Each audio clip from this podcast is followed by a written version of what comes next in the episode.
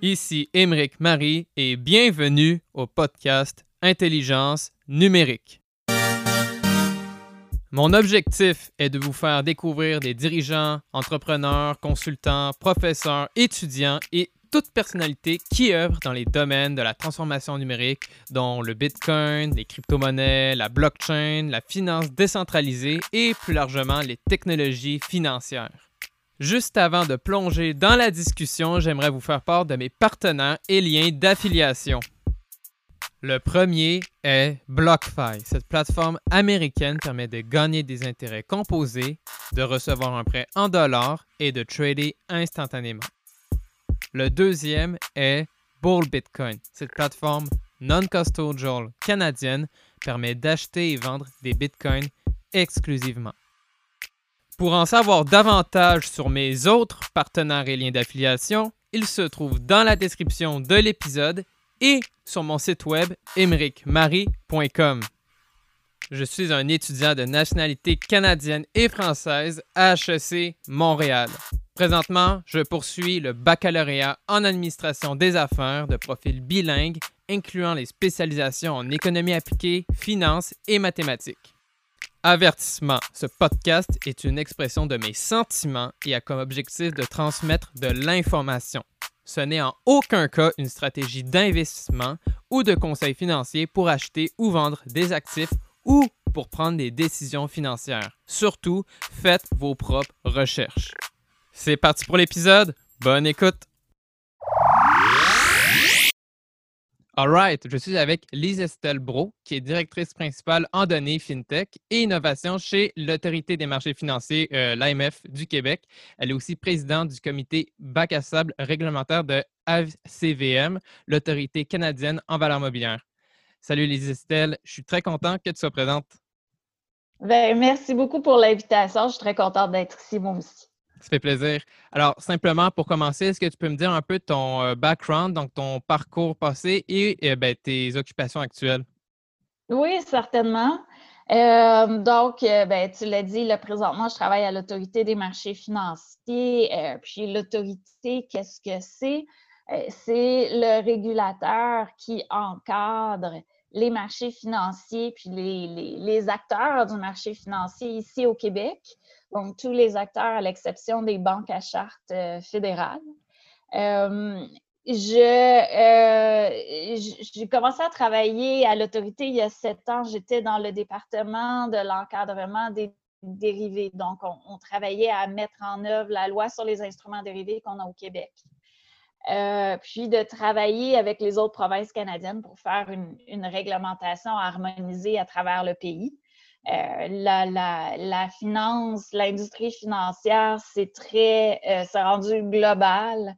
Euh, donc, à l'intérieur du Canada, on ne veut pas se ramasser avec des règlements différents entre le Québec, l'Ontario et les autres provinces. Donc, c'est pour ça que les ACVM, les autorités canadiennes en valeur mobilière, existent.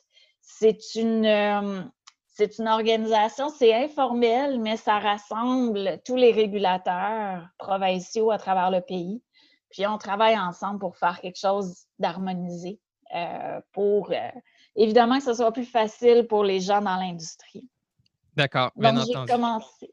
Excuse-moi.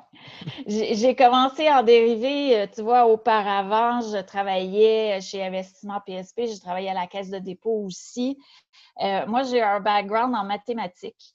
Euh, appliqué à la finance. Donc, euh, j'ai fait beaucoup de gestion de risque au niveau des fonds de pension. c'est comme ça que j'ai connu, puis j'ai approfondi ma connaissance des dérivés puis des marchés. Donc, quand je suis passée à l'autorité, ben, ça a été un changement de, de travailler dans un milieu très quant à travailler dans mmh. un milieu davantage légal. Euh, ça a été un peu un choc au début. Euh, mais bon, je m'y suis fait. Puis euh, maintenant, sept ans plus tard, euh, j'ai encore les mains dans la réglementation. Puis maintenant, je ne travaille pas juste à l'encadrement des dérivés, mais à tout ce qui est nouveau modèle d'affaires, ce qui est le focus du bac à sable réglementaire. Donc, comment est-ce qu'on accueille et comment est-ce qu'on intègre des nouvelles façons de faire, des nouveaux modèles d'affaires en finance dans le cadre réglementaire qu'on a, qui n'est pas toujours flexible, qui travaille beaucoup euh, en, fonction de catégories. Puis des fois, ben, c'est ça, des nouveaux modèles d'affaires, ça ne tombe pas dans une des catégories qu'on avait auparavant. Puis ça amène, ça amène des défis. Donc, avec mon comité bac à sable, on travaille là-dessus. D'accord. Et alors, pour faire un, lien avec la grande thématique de mon podcast, qui est surtout euh, ben, euh, la technologie blockchain et tout l'écosystème euh, crypto-monnaie, alors moi, ma, grande question pour vraiment plonger dans le sujet, c'est autour de l'AMF, l'Autorité des marchés financiers, c'est quoi, pour faire un lien justement, les grands projets de régulation au Québec, que ce soit le, Bitcoin ou, ben, en fait, dis-moi tout. Là. OK. ben, c'est beaucoup. Écoute, le, marché des cryptoactifs, il, est particulier parce qu'habituellement, quand il y a un nouveau produit ou un nouveau service financier qui émerge, qu'on pense aux dérivés, aux fonds d'investissement, ce, genre de produit-là, ça commence toujours dans le marché qu'on appelle institutionnel. Donc, c'est les gros joueurs, entre eux, ont des idées, développent des nouveaux produits. Puis à terme, quand toutes les, disons, les, les, erreurs ou les, euh, les, problématiques qui peuvent émerger ont émergé, bien, ça descend au niveau de ce qu'on appelle la clientèle de détail, les particuliers, toi, moi, euh, nos parents, nos voisins. Euh, les cryptoactifs, tu vois, c'est le contraire. Donc, c'est un nouveau, on peut l'appeler un nouveau produit financier qui, tout de suite, a été le propre de la clientèle de détail. Euh, et tranquillement, pas vite, ben, le monde institutionnel s'y intéresse aussi. Euh, mais, si je peux dire, c'est les, les, clientèles de détail qui sont, euh, les, les, premiers à essayer ces produits-là et à et à faire face aux embûches quand il y a des embûches. Hmm. Donc, ça, c'est euh, un, des, premiers enjeux qu'on a. Euh, nous, comme régulateurs, on veut protéger en particulier la clientèle de détail. Euh, donc, c'est sûr qu'on s'y intéresse de plus en plus parce qu'on voit que ce n'est pas quelque chose de marginal qui va disparaître demain, mais c'est plutôt quelque chose qui va rester, on ne sait pas encore exactement quelle forme ça va prendre, euh, mais on voit vraiment une, euh, une évolution de ces produits-là, puis voir comment est-ce que ces produits-là vont faire partie du paysage traditionnel un jour de, l'industrie financière. D'accord. Donc, euh, le, je pense qu'un autre point qui est important, c'est la façon dont on peut réglementer. Euh, comme régulateur, l'autorité des marchés financiers, on ne peut pas adopter une nouvelle loi, par exemple. Les nouvelles lois sont adoptées au Parlement. C'est le Parlement qui débat, puis qui euh, va, adopter ce nouvel instrument-là. Et dans les lois, on trouve les pouvoirs et les grandes obligations qui, euh, dont le régulateur va pouvoir se servir pour développer la réglementation, qui est dans le fond à un niveau un peu plus granulaire que la loi, qui est des grands principes. Puis le régulateur va venir dire, OK, bien, ce grand principe-là, voici comment on va l'appliquer. Donc, on ne pourrait pas, nous, l'autorité des marchés financiers, du jour au lendemain, dire, ah, on va faire un règlement sur les crypto-actifs. Il faut que notre réglementation soit rattachée à une loi qui est déjà en vigueur. Et les instruments qu'on a pour travailler, ben, c'est la loi sur les valeurs mobilières, et la loi sur les instruments dérivés. Donc, c'est notre, champ d'action, si tu veux, est limité mm-hmm. à ça. Euh, est-ce qu'un crypto-actif est une valeur mobilière? Bien, peut-être que oui, peut-être que non. Ça dépend des critères. Le, concept de valeur mobilière, c'est vraiment rattaché au fait où il va y avoir un investissement qui va être fait dans une entreprise, dans un projet. Euh, ça ne peut pas être un investissement, par exemple, acheter de l'or. Ben, l'or, c'est une marchandise. Ce n'est pas une valeur mobilière. Donc, on a vraiment tenté de séparer parmi tous les cryptoactifs qui existent, mm-hmm. ceux qui sont davantage comme des marchandises comme par exemple le Bitcoin, il n'y a pas un projet derrière le Bitcoin. Tu n'investis pas dans un projet, ce n'est pas une prise de risque. Euh, mais par contre, les Initial Coins Offering, ben, ça ressemble beaucoup à une émission d'action, par exemple, où on va demander aux gens de prendre un risque, d'investir dans un projet. Et le token, ben, comme l'action, va être la façon d'aller attacher tout ça et de financer le projet. Donc, déjà, en partant, je pense que le premier pas qu'on a fait au niveau de la réglementation de ces marchés-là, c'est de venir dire, comme par exemple la SEC aux États-Unis, ben, si vous levez du capital, que ce soit à travers une valeur mobilière traditionnelle ou à travers un token, ben, la loi sur les valeurs mobilières s'applique. C'est une valeur mobilière. Donc, ça, ça a été la première étape. Ensuite de ça, ben, on a regardé les autres euh, cryptoactifs et on s'est demandé, OK, ben, ce ne sont pas des valeurs mobilières, donc la loi sur les valeurs mobilières ne s'applique pas. Par contre, sur certaines plateformes, la façon dont ils sont transigés peut ressembler à un contrat d'investissement ou peut ressembler à un instrument dérivé. Donc, si tu as un compte sur une plateforme et tu achètes un Bitcoin, mais ce Bitcoin-là ne t'est jamais livré, tu n'en prends jamais possession au sens de la loi, ben là, tu n'as pas vraiment un Bitcoin. Tu as une exposition au cours du Bitcoin.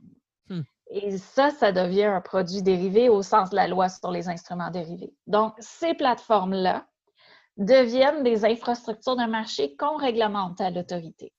Ce n'est pas le cryptoactif en tant que tel, mais toute l'infrastructure autour qui permet à des gens d'avoir un compte, de transiger et d'avoir les protections de la loi euh, dans ces transactions-là. Euh, ce, que, ce que nous, on travaille au Canada, bien, ça se fait beaucoup ailleurs au pays, dans, dans, les autres pays. Puis on va travailler avec nos pairs aussi à l'international, les autres régulateurs dans d'autres pays, pour s'assurer qu'on n'aboutit pas à des endroits complètement différents. Parce qu'un Bitcoin, c'est un Bitcoin au Canada, mais c'est un Bitcoin aussi dans dans tous les autres pays. Et c'est ce qui est particulier de ces technologies-là, c'est peu importe où tu es sur la planète, ça ne change rien. Tout à fait. Et euh, dis-moi, j'ai remarqué, euh, tu emploies le, terme de cryptoactif. Alors, justement, pour, euh, faire une mise à jour, vraiment le, vocabulaire, c'est quoi les, les, vrais termes, en tout cas au, Québec ou au Canada? Parce par exemple, ça, le stablecoin, un token ou jeton là, qui est utilisé pour, je ne sais pas moi, payer des frais de transaction ou utilisé dans différents protocoles, et carrément aussi un, ben, un coin comme le Bitcoin. Et c'est ça, mmh et c'est quoi là, les derniers, vraiment le vocabulaire fixé? Là? Ben, écoute, les ACVM, dans leur publication, on a essayé d'aller chercher le terme le plus générique possible. Donc, c'est pour ça qu'on utilise cryptoactif. Donc, tous les actifs cryptographiques, peu importe la nature. Euh, mais ensuite de ça, le traitement de ces cryptoactifs-là peut varier selon qui sont des marchandises. Donc, souvent, on va parler de commodity tokens. Euh, les, euh, les, tokens qui sont des valeurs mobilières, on va parler de security tokens. Euh, puis les, les je ne sais pas comment dire en français, les stable coins. Jetons stable, mais il n'y a pas vraiment, je pense pas que ça, ça se dit plus ou moins en français. Euh, ça, on ne s'est pas encore penché là-dessus. On commence à regarder ça. Est-ce que ça va devenir une, catégorie à part ou est-ce qu'à terme, ça va s'en aller dans les autres catégories? Ça, je ne peux pas te le dire encore. Euh, ces termes-là, écoute, ils, n'existent pas dans la loi. Hmm. Il n'y a aucune loi encore au pays, aucun règlement. Euh, mis à part peut-être ce qui est fait par la CANAF, donc FinTrack, en anglais, CANAF en français, euh, qui euh, réglemente euh, tout ce qui est blanchissage d'argent et financement du terrorisme, qui, eux, je pense, ont des règlements qui vont utiliser ces termes-là. Je pense qu'ils parlent de devises virtuelles ou quelque chose dans ce hmm. genre-là. mais du côté, du côté des ACVM, des valeurs mobilières, donc on a émis des avis du personnel, mais ces avis-là n'ont pas la force de loi qu'une loi ou un règlement a par rapport à ça. Ça va peut-être venir un jour. Le terme actif numérique, est-ce que ça, c'est aussi compris ou c'est juste un synonyme qui est comme pas officiel? Je te dirais que c'est un synonyme qui est pas officiel, mais les autres ne le sont pas tant que ça non plus. Tant qu'on n'aura pas, d'un point de vue juridique, tant qu'on n'aura pas un texte de loi ou un règlement qui va vraiment y faire référence puis qui va venir définir ces termes-là, euh, on, y va, on essaie de rester cohérent dans, ce qu'on émet comme opinion puis comme, euh, avis. Euh, mais c'est ça, c'est pas encore bien établi, à tout le moins au Canada. D'accord. Et alors, pour faire vraiment aussi une autre mise à jour par rapport au dernier projet de régulation, que ce soit au Québec ou au Canada, ou même que ce soit aussi des projets aussi, je sais pas moi, avec l'AMF en France ou la SEC aux États-Unis, c'est quoi vraiment les, dernières tendances vraiment là, hot, ou c'est vraiment, bon, c'était comme, ces priorités, là? ben, on travaille beaucoup, au niveau des ACVM, on travaille beaucoup à l'encadrement des plateformes. Euh, parce que, euh, bon, c'est ça, une, deux personnes qui font une transaction l'une avec l'autre directement de leur wallet sur la blockchain, c'est pas quelque chose qu'on va couvrir. Par contre, quand il y a des places de marché, des, des, des plateformes, des ouvertures de comptes. Euh, euh oui, ben là, à ce moment-là, quand on voit que certaines, de, la façon dont les cryptoactifs sont transigés en fond des, instruments qui sont assujettis aux lois qu'on administre, bien, à ce moment-là, on va vouloir euh, ben, encadrer les plateformes, donc euh, officiellement les amener sous le grand parapluie de la loi.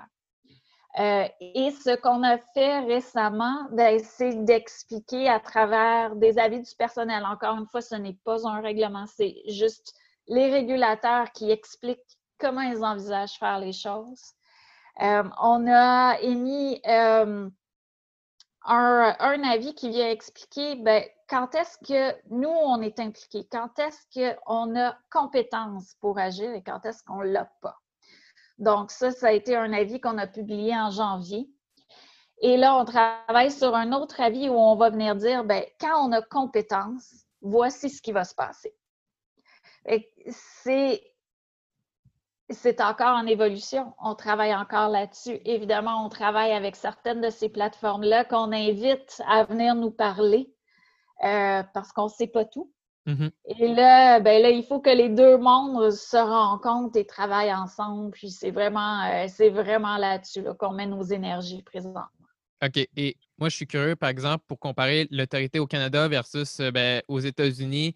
C'est où? Est-ce que tu peux me faire un portrait, par exemple? C'est quel pays où eux sont vraiment euh, avancés? Ils sont vraiment. Ils ont fait beaucoup de recherches, d'analyses, et versus d'autres pays où ils sont un peu. Euh, pas la traîne, mais ils, commencent. Et, c'est ça, le Canada, il se positionne où dans, dans cette échelle-là, à peu près? OK. il y a un phénomène très intéressant qu'on a vu c'est pas unique aux crypto-monnaies, mais moi, je l'ai vraiment vu euh, à ce niveau-là. Euh, il y a certaines petites juridictions, je pense à Malte, à Gibraltar, à Dubaï, qui ont très rapidement adopté une loi sur les cryptoactifs et mis en œuvre un encadrement parce qu'ils ont vu euh, puis là, c'est vraiment, c'est pas le régulateur, mais c'est d'un point de vue politique, ils ont vu une opportunité de créer un centre, euh, un pôle, si tu veux, cryptoactif dans leur juridiction.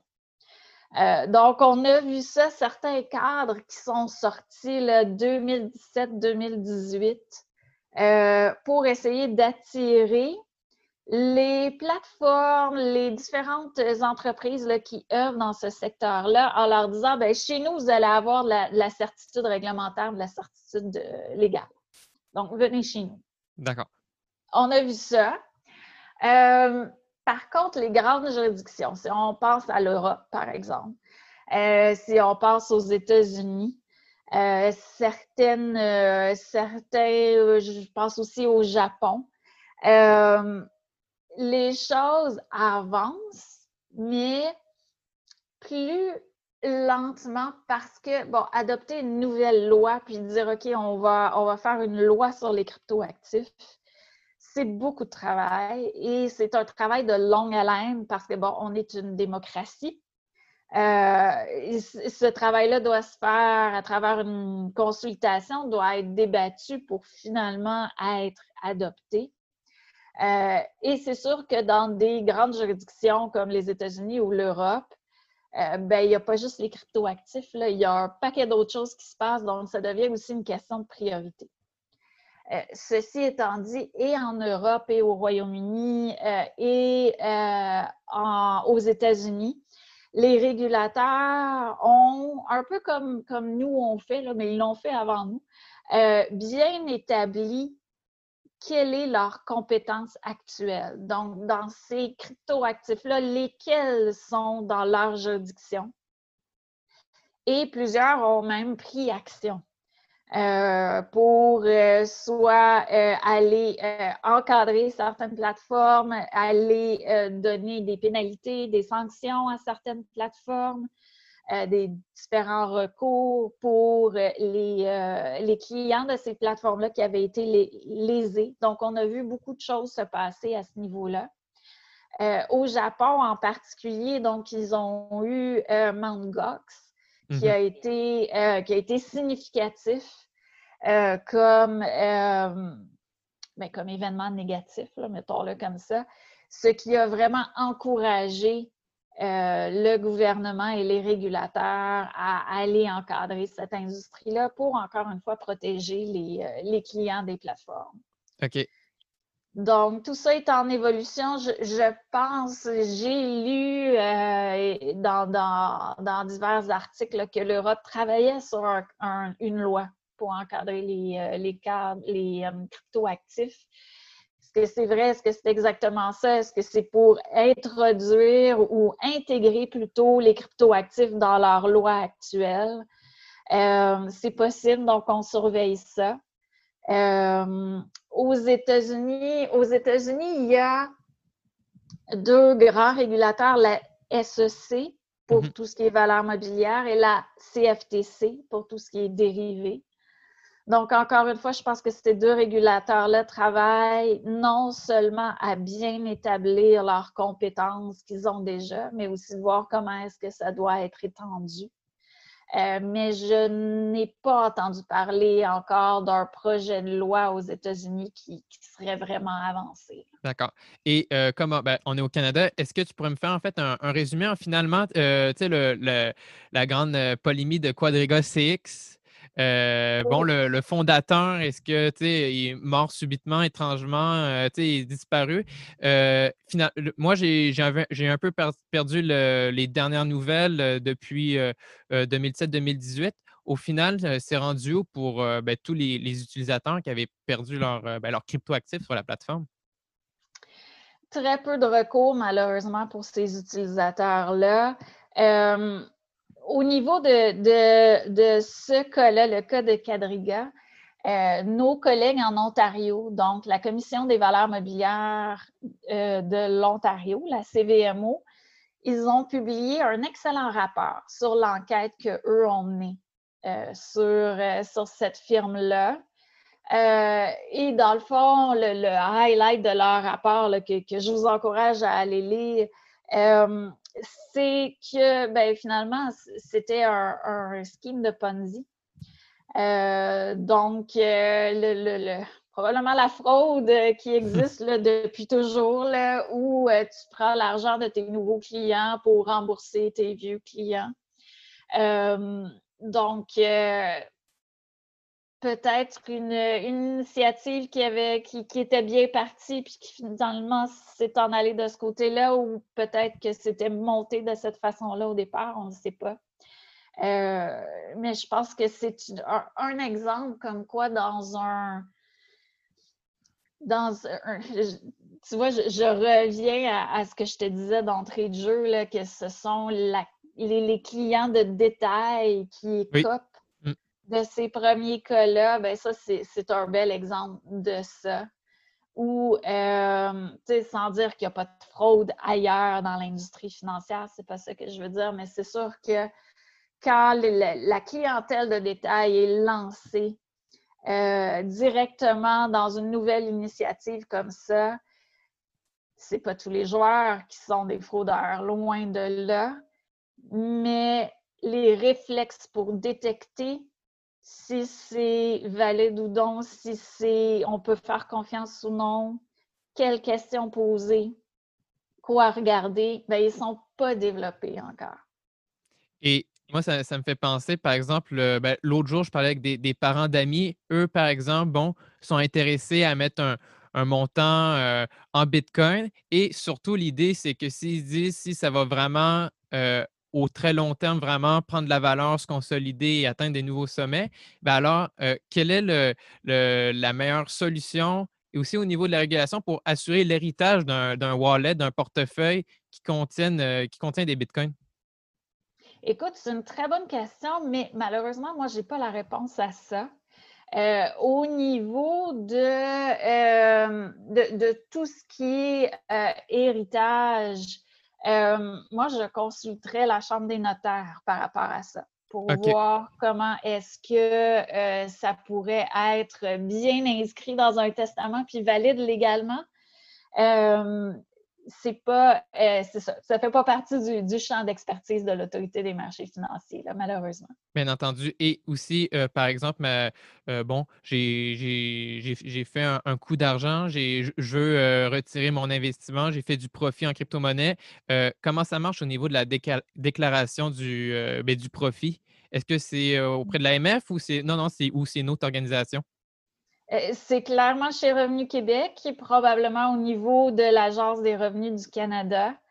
Euh, il reste quand même pas mal d'incertitudes autour des principes comptables euh, quand vient, quand vient le, dans le domaine des crypto-actifs. Un des principes des comptables, c'est de, leur perspective, d'avoir toute l'information dont ils ont besoin pour pouvoir rendre une opinion avec un grand niveau de certitude que si toi, Émeric, tu dis j'ai 100 bitcoins, ben que réellement tu as 100 bitcoins. Donc, c'est un challenge euh, du côté de la comptabilité et des principes comptables. C'est clairement ce challenge-là, ce défi-là s'étend aussi à tout ce qui est fiscal. Mais c'est en train de se mettre en place. Donc, il ne faudrait pas penser qu'on peut euh, ne pas tenir compte de l'imposition dans, euh, euh, dans nos, transactions puis nos avoirs de, cryptoactifs. donc, probablement aller voir Revenu Québec par rapport à ça, poser des questions. un comptable, si nécessaire, pourrait être capable de, vous orienter à ce stade-ci. Bien entendu. Alors aussi, moi, je me demandais, bon, euh, j'ai une idée, je me lancer un projet euh, basé sur la blockchain qui utilise aussi un, token pour euh, différentes utilités dans, le projet, dans le protocole. Est-ce que l'AMF peut accompagner justement une compagnie ou une, organisation ou c'est qui, qui, doit se référer au Québec pour se lancer une, initiative du, du genre? oui, on peut aider. Euh, c'est l'autre volet super important des, initiatives de bac à sable dans toutes les provinces euh, du pays. C'est cette possibilité-là d'appeler ou de contacter le régulateur pour avoir, on ne peut pas donner d'opinion juridique, donc on ne peut pas être comme un cabinet d'avocats privé, mmh euh, mais on peut donner déjà une bonne idée en partant de ben, quelle loi, quel règlement pourrait s'appliquer, à quoi il faut faire attention euh, puis de quand on peut là, de dire ben, finalement non, ton projet il ne tombe pas du tout dans cette compétence-là, euh, ne, déclenche pas l'application de ces lois-là. Ça, ça, permet aux entrepreneurs d'avancer dans leur projet sans se soucier de ça. Euh, mais par contre, je pense que tant qu'on n'a pas cette certitude-là, plus tôt on fait ces démarches, quand on a une idée, on a un projet, le mieux c'est. Euh, parce que d'arriver la veille du lancement de son projet puis de se rendre compte que la réglementation s'applique, c'est pas le fun. Donc, on a euh, une adresse courriel fintech à l'autorité.qc.ca. N'importe qui peut nous envoyer un courriel, dire Hey, j'ai une idée, j'aimerais ça vous parler. Que ce soit moi, que ce soit certains de mes collègues, on va prendre le téléphone, on va faire un Zoom, on va discuter du projet, puis aider jusqu'à la limite de ce qu'on peut faire. Parfait. Et ben, moi, j'avais fait aussi mes petites recherches sur le, site web notamment et j'avais lu alors que le, 27 avril 2017, l'AMF, avec le, partenaire R3, avait mis en place un laboratoire dédié au FinTech. Et là, je cite, R3 a notamment créé un consortium d'institutions financières visant le développement et l'application de la technologie blockchain dans le domaine des services financiers. Alors, euh, ben, simplement, ma, question, c'est euh, les aboutissements à ce jour, euh, c'est quoi que ça en est en, fin 2020? ben, en fin 2020, on a encore notre lab FinTech, on travaille encore dans ce lab-là. L'idée du lab, puis c'est peut-être quelque chose là, auquel tu vas pouvoir dans le fond, que, tu vas pouvoir euh, t'associer. Euh, nous, en 2017, en 2016, on, découvrait la blockchain. On trouvait ça, wow, c'est donc bien le fun. Ça pourrait euh, révolutionner la façon dont les marchés fonctionnent. Il y a plein de cas d'utilisation. Mais à un moment donné, quand tu lis sur la blockchain, tu écoutes des vidéos, tu vas à des conférences, là, on se disait, ben, ce serait le fun de pouvoir l'essayer de créer notre propre blockchain, de hmm. voir vraiment comment ça marche d'un point de vue technique. C'est difficile, c'est pas difficile? Et c'est pour ça qu'on a créé le LAM, pour pouvoir se mettre les deux mains dedans.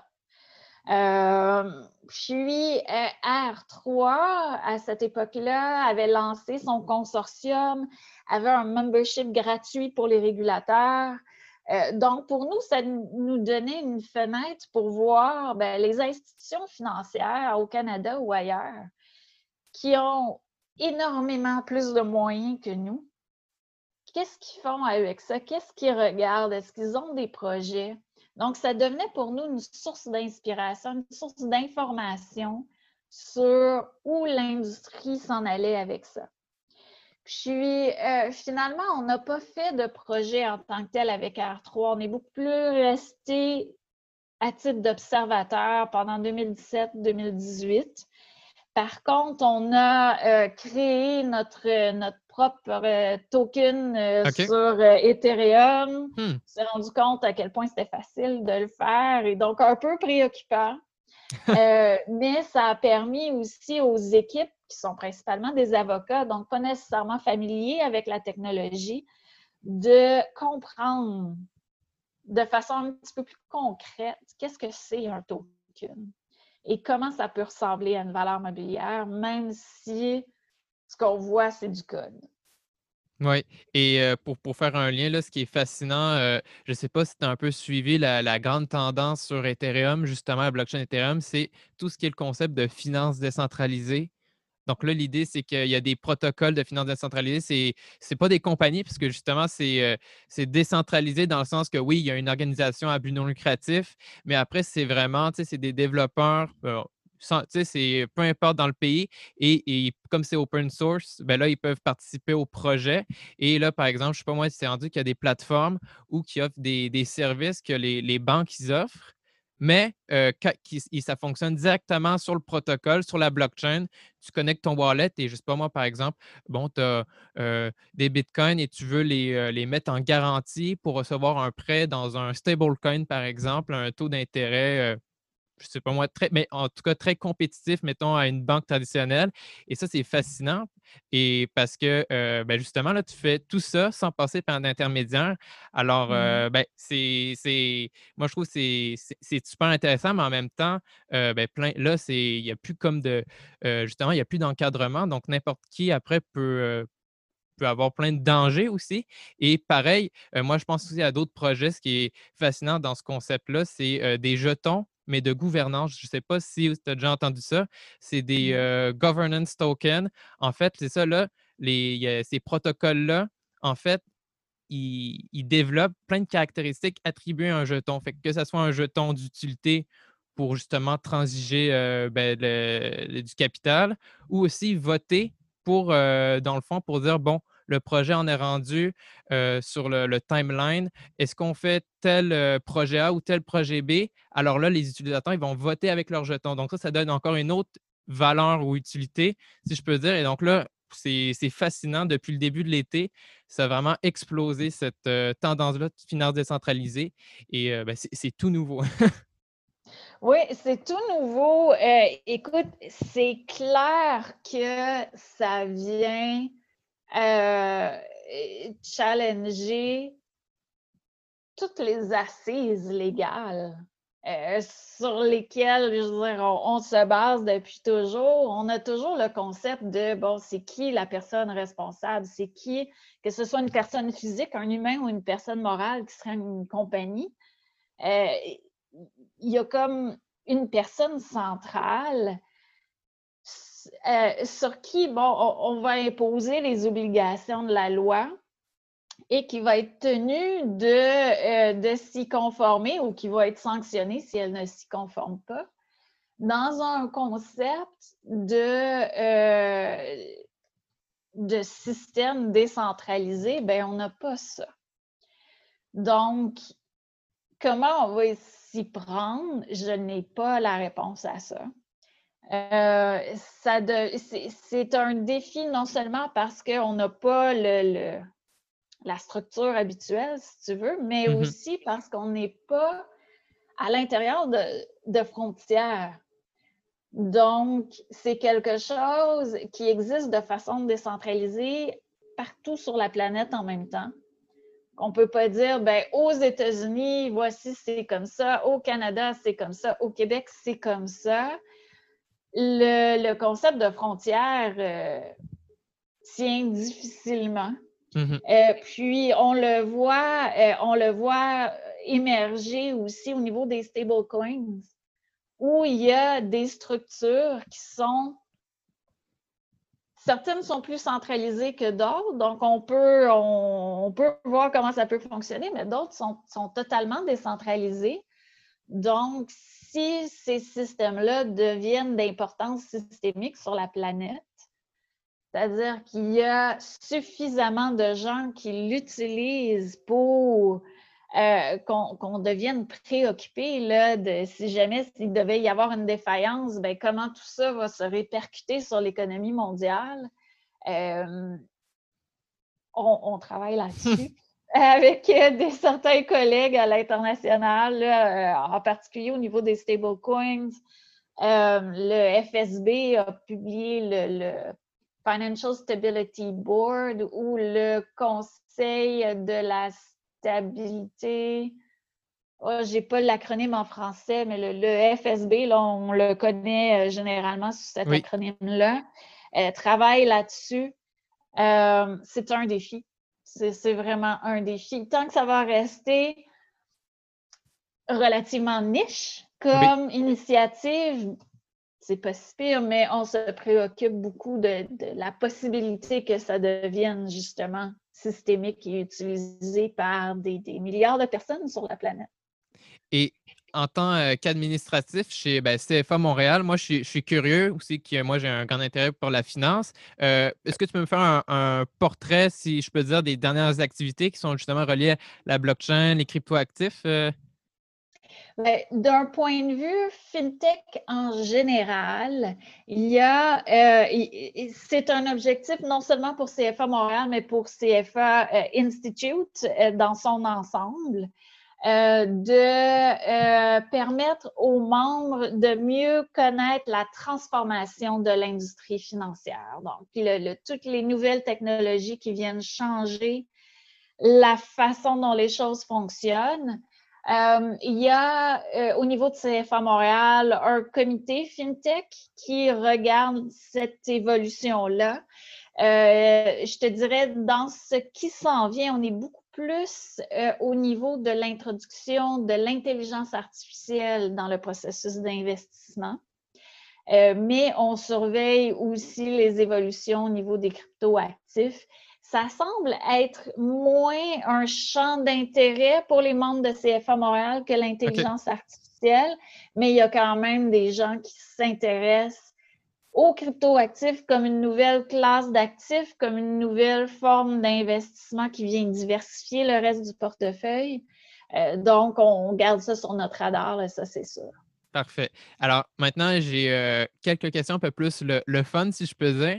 Euh, au, final, ça, tu ne m'as pas encore dit, mais quelle était ta, première perception du Bitcoin et c'était en quelle année? je crois que c'était en 2016 où mon premier, je veux dire, mon premier coup de cœur, ça a été vraiment pour la blockchain, pas nécessairement pour le mm-hmm. Bitcoin, mais pour la blockchain.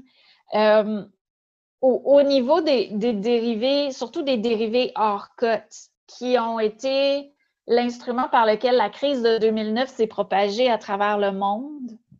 Euh, le, je veux dire, le volume de données euh, qui existe dans ce marché-là est astronomique. Il y a énormément de contrats euh, qui, sont, euh, qui sont conclus à chaque jour. Et c'est une problématique pour l'industrie et pour les régulateurs de pouvoir faire du sens de toutes ces données-là.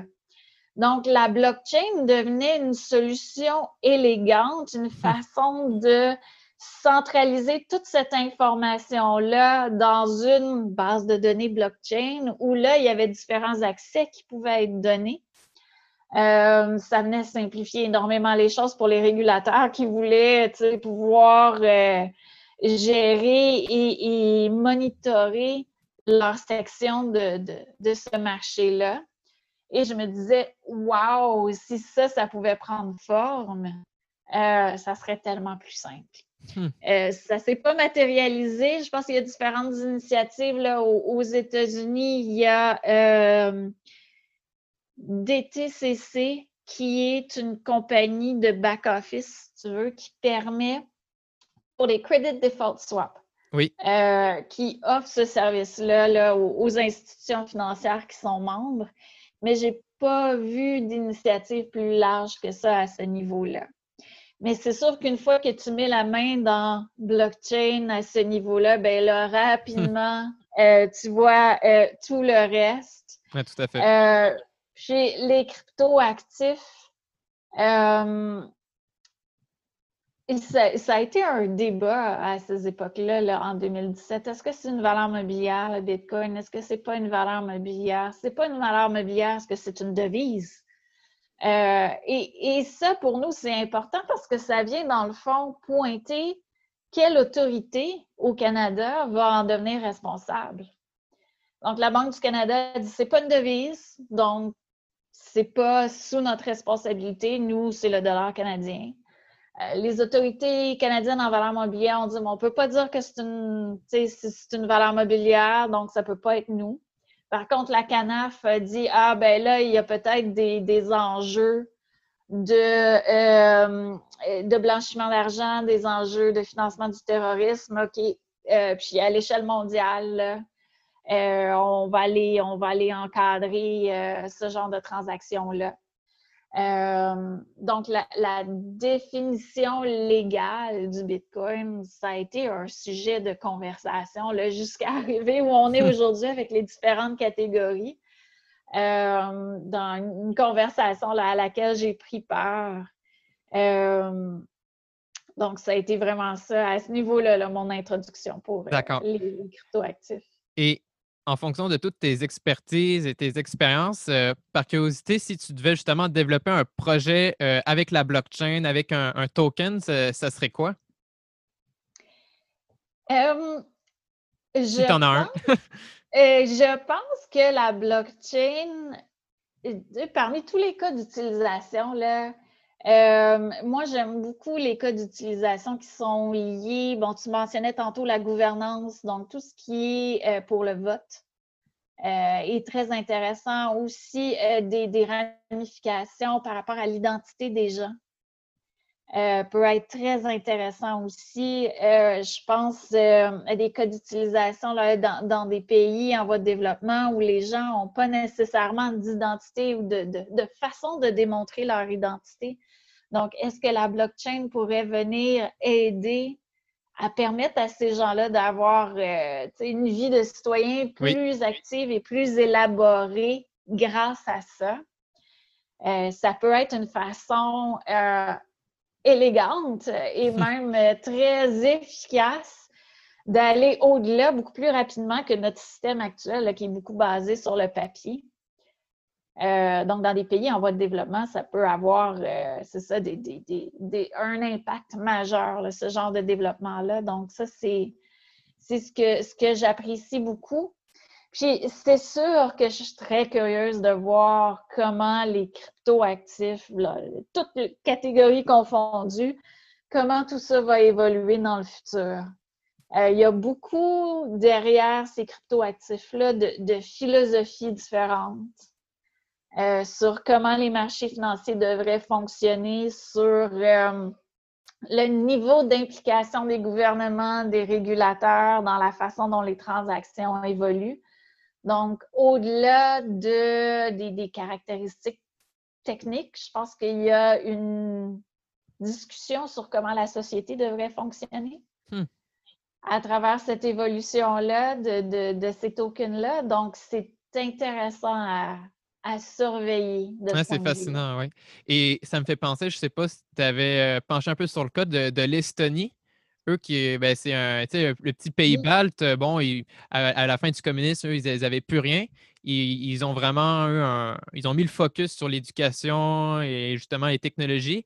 Et euh, ben là, c'est rendu qu'aujourd'hui, carrément, le gouvernement a développé sa propre blockchain pour justement identité numérique. Donc, exemple concret, les, les gens peuvent voter maintenant à partir de leur téléphone de façon sécuritaire et euh, sans vraiment, sans, et sans qu'il y ait de hack ou de, quoi que ce soit de problème, parce que là, c'est certifié, euh, l'information est certifiée. Donc, c'est vraiment fascinant. Là. Il y a des use cases euh, incroyables que je pense que c'est même un des. Ben, je pense c'est le, un des, vraiment des, pays un peu euh, un pionnier en Europe. Absolument. Puis c'est fascinant de voir aussi qu'à partir du moment où le gouvernement te donne cette infrastructure-là, qui est vraiment une, identité numérique, quelque chose qui est aussi valide que ton permis de conduire, mais que tu peux avoir sur ton téléphone, mhm. justement. Euh, il y a toutes sortes de services qui peuvent euh, se baser là-dessus, puis venir, euh, venir faciliter la vie des gens.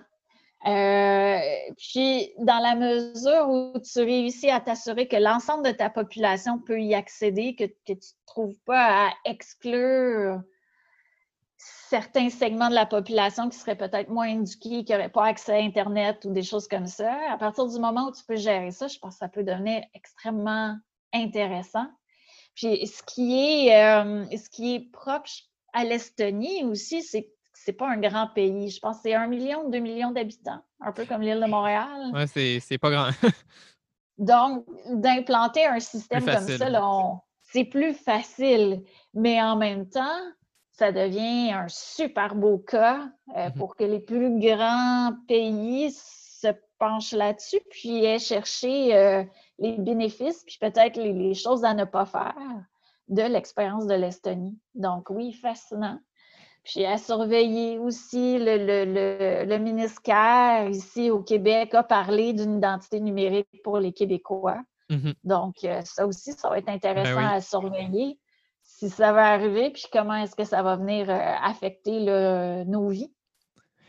Alors, une de mes dernières questions, c'est au final, euh, quel est ton, meilleur conseil, je dirais, comme euh, ben, des étudiants comme moi, ou peu importe des, amateurs, ceux qui veulent vraiment progresser, travailler, que ce soit justement dans le domaine finance, fintech, technologie plus largement. Ouais, ce serait quoi ton conseil?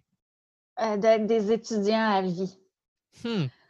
Euh, moi, ce que je vois dans les gens autour de moi, quand moi-même je recrute pour mon équipe, euh, on ne cherche plus maintenant des avocats ou des ingénieurs ou euh, des, gestionnaires de portefeuille.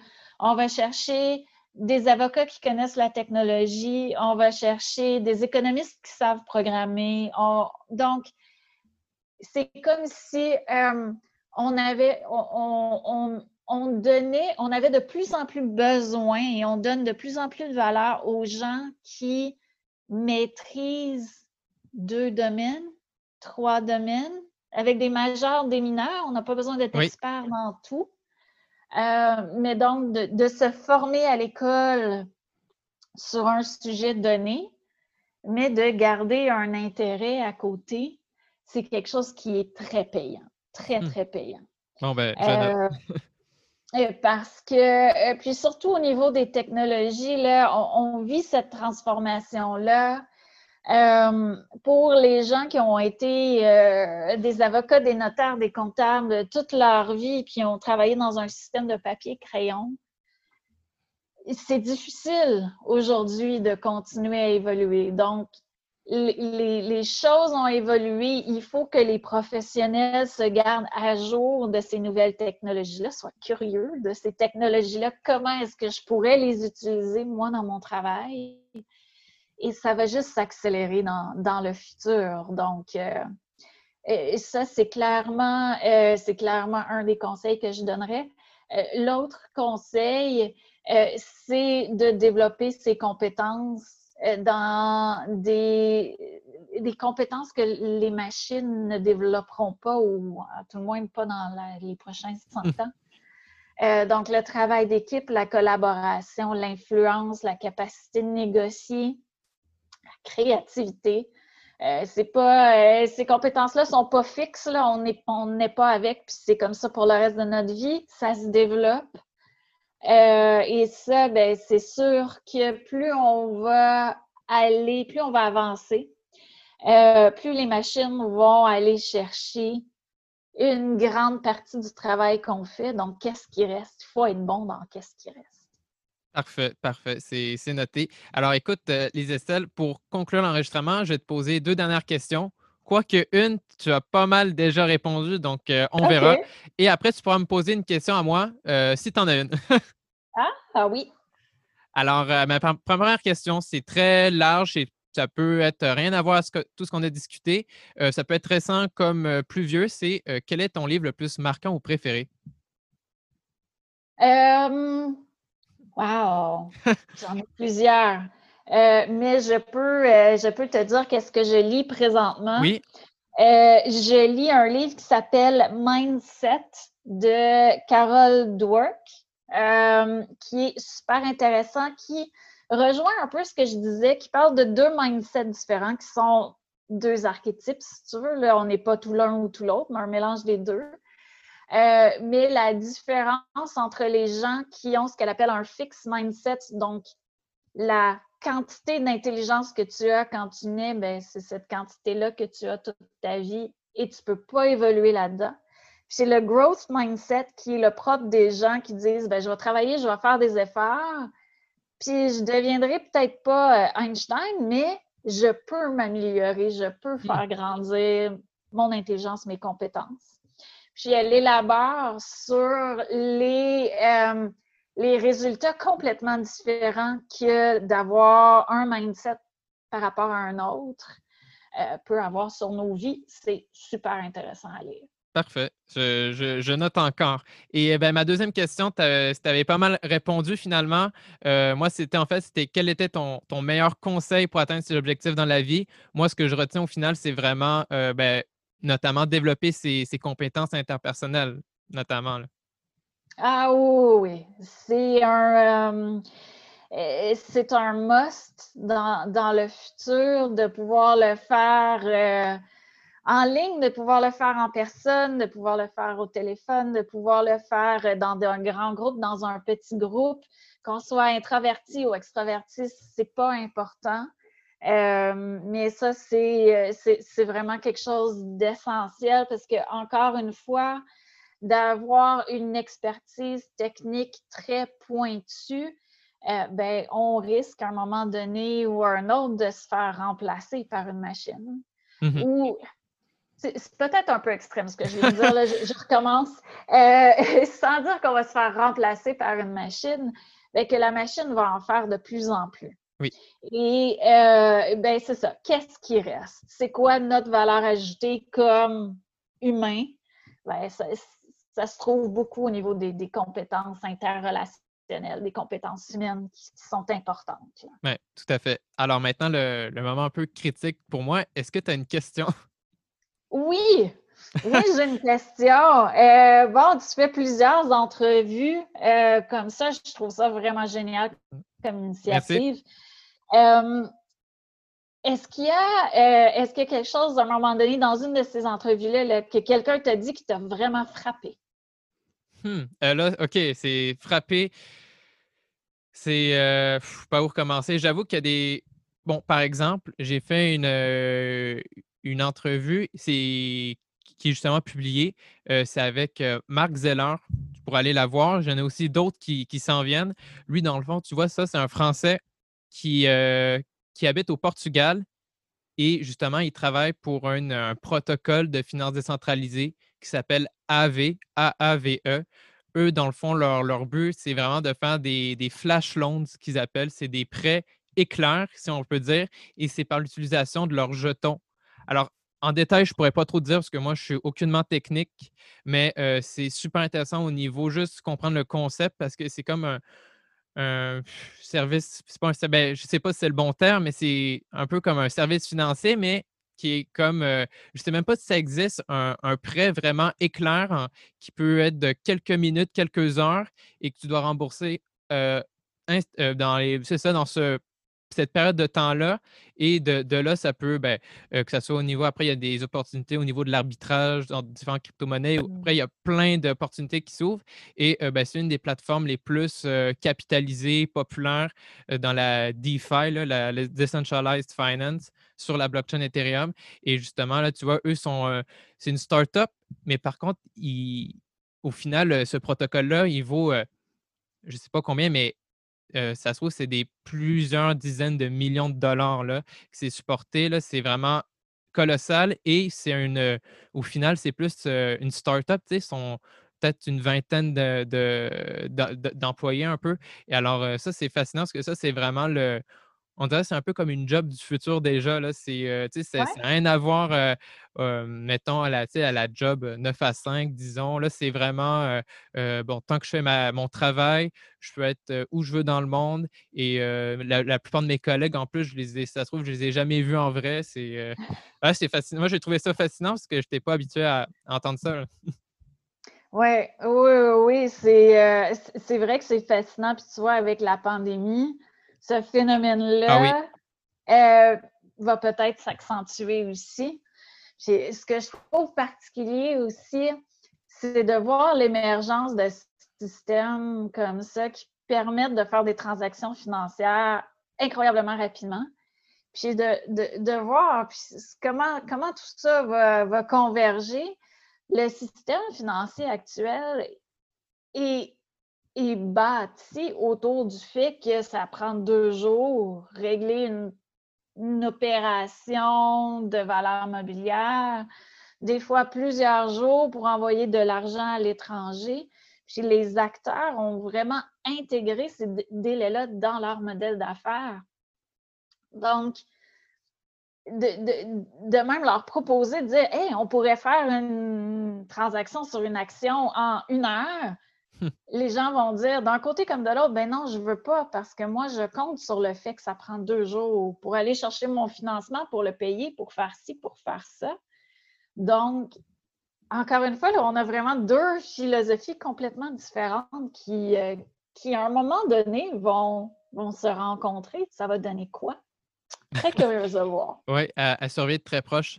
Ben alors, écoute, euh, au final, pour, pour, les gens qui voudraient en savoir davantage sur euh, ben, l'AMF ou ce que tu fais aussi personnellement, où est-ce qu'on peut les envoyer?